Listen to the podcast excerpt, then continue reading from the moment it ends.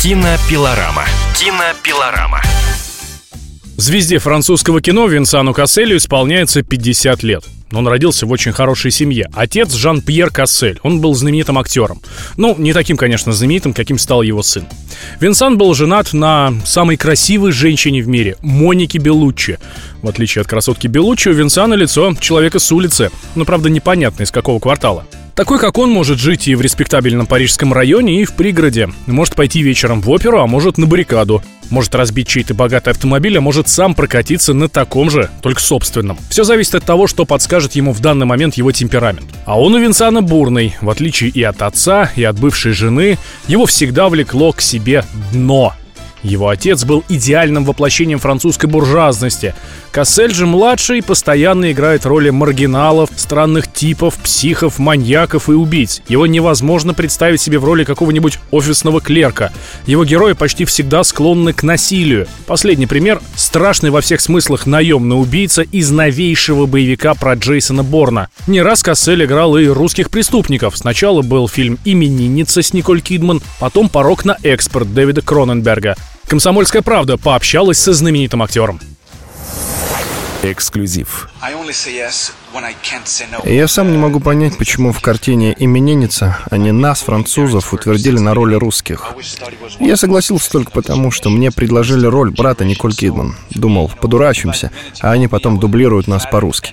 Но в результате сыграл семиминутную сцену на русском языке. Уж как мог. У нас в Париже полно русских. Есть определенный стереотип выходца из Восточной Европы.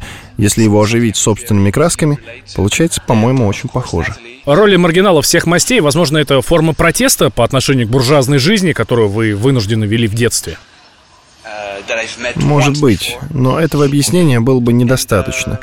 Что-то тебя в жизни трогает, а что-то нет. Меня всегда влекло к маргиналам и экстриму. Самое смешное, что и офисный планктон я тоже играл, только этого никто не помнит.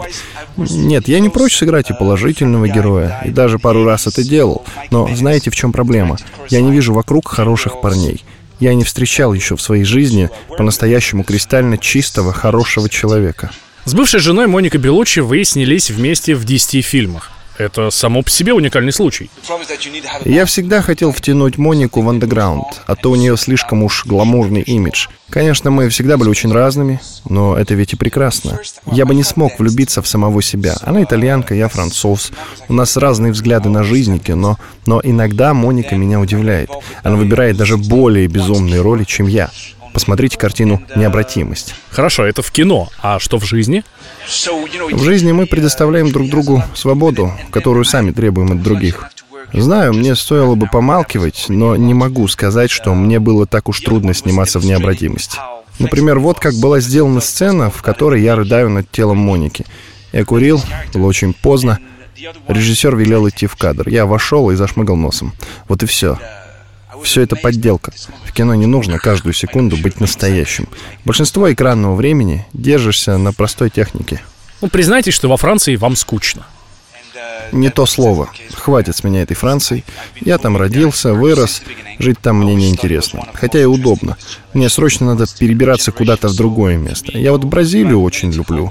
Она чем-то похожа на Россию. Но только не погодой, конечно. Но в режиссуру податься не хотите? Нет, хотя продюсирую все больше и больше. Режиссура требует слишком большого терпения. Это не согласуется с моей натурой. Я же пчела. Прыгаю от одного цветка к другому.